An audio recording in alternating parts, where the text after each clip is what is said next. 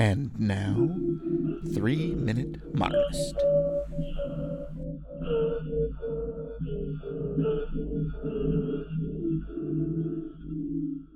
When did you first encounter the work of Nam June Paik? Well, as I said, my beginning as a curator or uh, as of my career as a curator was really through through let's say an opportunity to curate an exhibition as part of a festival in Berlin and um, and before that I had uh, I had grappled with maybe becoming an artist, a video artist, and I'd always been fascinated by film and so on. So it was it was Nam June Paik in the 80s was everywhere. And if you had any interest in electronic art whatsoever, he was your main point of reference.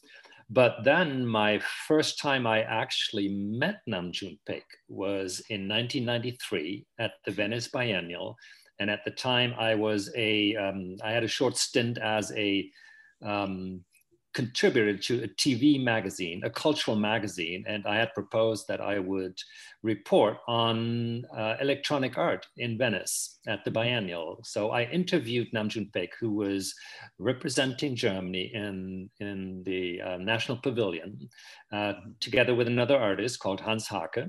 And um, and I could barely understand this guy.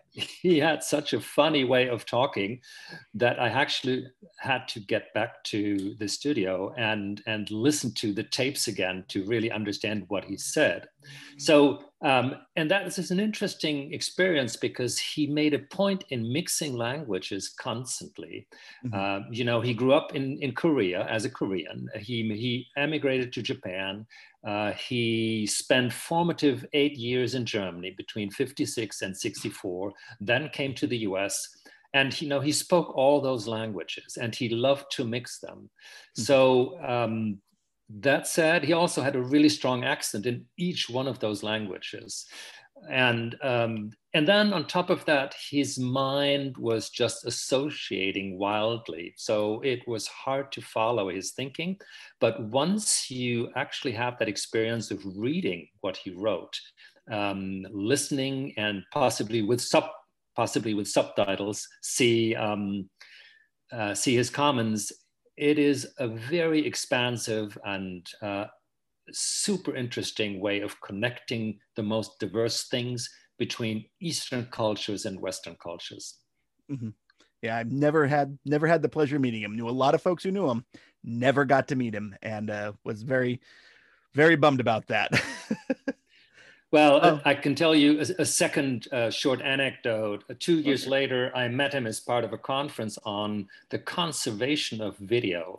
Mm-hmm. Um, videotape, you know, magnetic tape is, um, you know, was obsolescent even in the 90s and, and was in danger of disappearing. And everybody was worried, and specifically museums who are in the business of preserving works, as we can imagine. Mm-hmm. So um, in this conference, the, um, the concerns were raised, and Nam June was present, and he was asked, well, don't you worry about your legacy, about what happens to your work when you're dead?